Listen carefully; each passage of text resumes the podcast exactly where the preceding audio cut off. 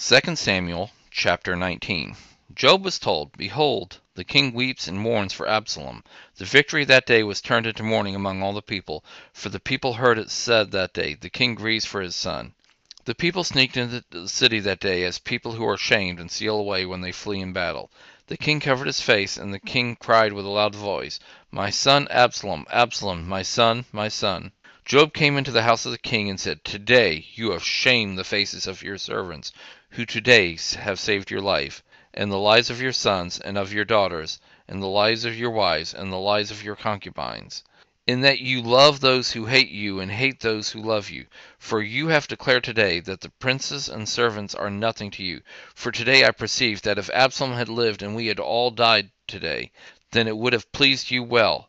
Now therefore arise, go and speak to comfort your servants. For I swear by Yahweh, if you don't go out, not a man will stand with you this night.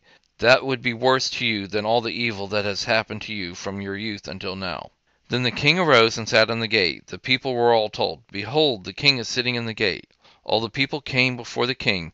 Now Israel had fled every man to his tent. All the people were at strife throughout all the tribes of Israel, saying, The king devoured us out of the hand of our enemies. Beep, beep, beep. Then the king arose and sat in the gate. The people were all told, Behold, the king is sitting in the gate. All the people came before the king. Now Israel had fled every man to his tent.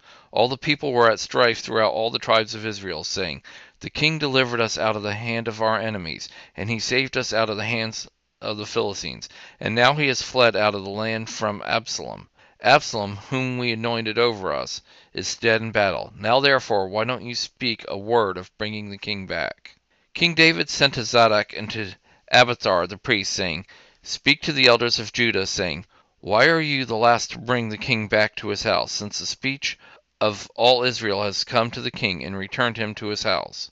You are my brothers, you are my bone and my flesh. Why then are you the last to bring back the king? Say to Amashah, Aren't you my bone and my flesh? God do so to me, and more also, if you weren't captain of the army before me continually, instead of Joab. He bowed the heart of all the men of Judah, even as one man, so that they sent to the king, saying, Return, you and all your servants. So the king returned and came to the Jordan. Judah came to Gilgal to go over to meet the king, to bring the king over the Jordan. Shimei, the son of Gera the Benjamite, who was of Bahurim, hurried and came down to the, with the men of Judah to meet King David. There were, ten, were thousands of men of Benjamin with him, and Ziba, the servant of Saul's house, and his fifteen sons and his twenty servants with him, and they went through the Jordan in the presence of the king. A ferry boat went to bring over the king's household, and to do what he thought good. Shimei, the son of Gera, fell down before the king when he had come over the Jordan. He said to the king, don't let my lord impute iniquity to me, or remember that which your servant did perversely the day that my lord the king went out of Jerusalem, that the king should take it to his heart. For your servant knows that I have sinned. Therefore, behold, I have come today as the first of all the house of Joseph to go down to meet my lord the king. But Abishai the son of Zeruiah answered, Shouldn't Shimei be put to death for this, because he cursed Yahweh's anointed? David said, What have I to do with you, you son of Zeruiah, that you should be adversaries to me today. Shall any man be put to death today in Israel? For don't I know that I am king over Israel today? The king said to Shimei, You will not die. The king swore to him. Mephibosheth, the son of Saul, came down to meet the king, and he had neither groomed his feet, nor trimmed his beard, nor washed his clothes, for the day the king departed until the day he came home in peace.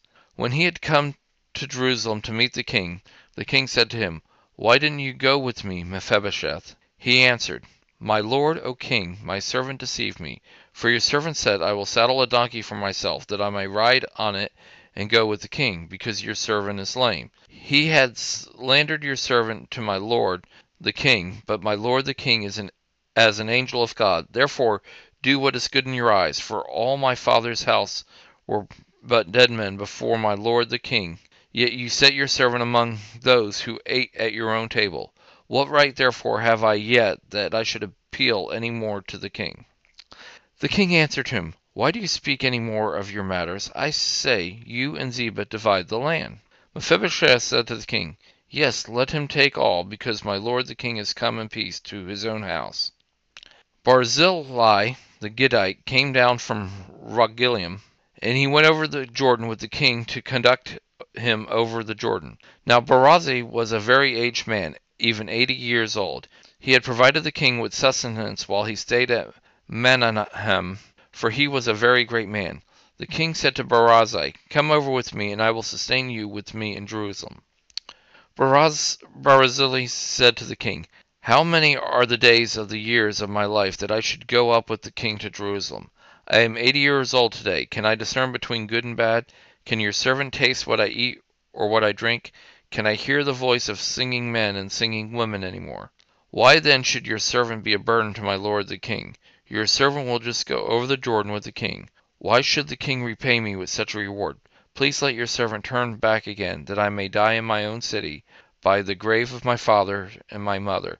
But behold, your servant Chimham, let him go over with my lord the king, and do to him what shall seem good to you.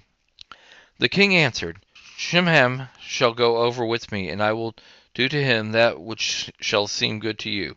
Whatever you request of me, that I will do for you. All the people went over the Jordan, and the king went over. Then the king kissed Barzillai and blessed him, and he returned to his own place. So the king went over to Gilgal, and Chimham went over with him. All the people of Judah brought the king over, and also half the people of Israel. Behold, all the men of Israel came to the king, and said to the king, Why have our brothers the men of Judah stolen you away, and brought the king and his household over the Jordan, and all David's men with him? All the men of Judah answered the men of Israel, Because the king is a close relative to us. Why then are you angry about this matter? Have we eaten at all the king's cost, or has he given us any gift? The men of Israel answered the men of Judah, and said, We have ten parts in the king, and we also and we have also more claim to David than you. Why then did you despise us, that our advice should not be first had in bringing back our king? The words of the men of Judah was fiercer than the words of the men of Israel.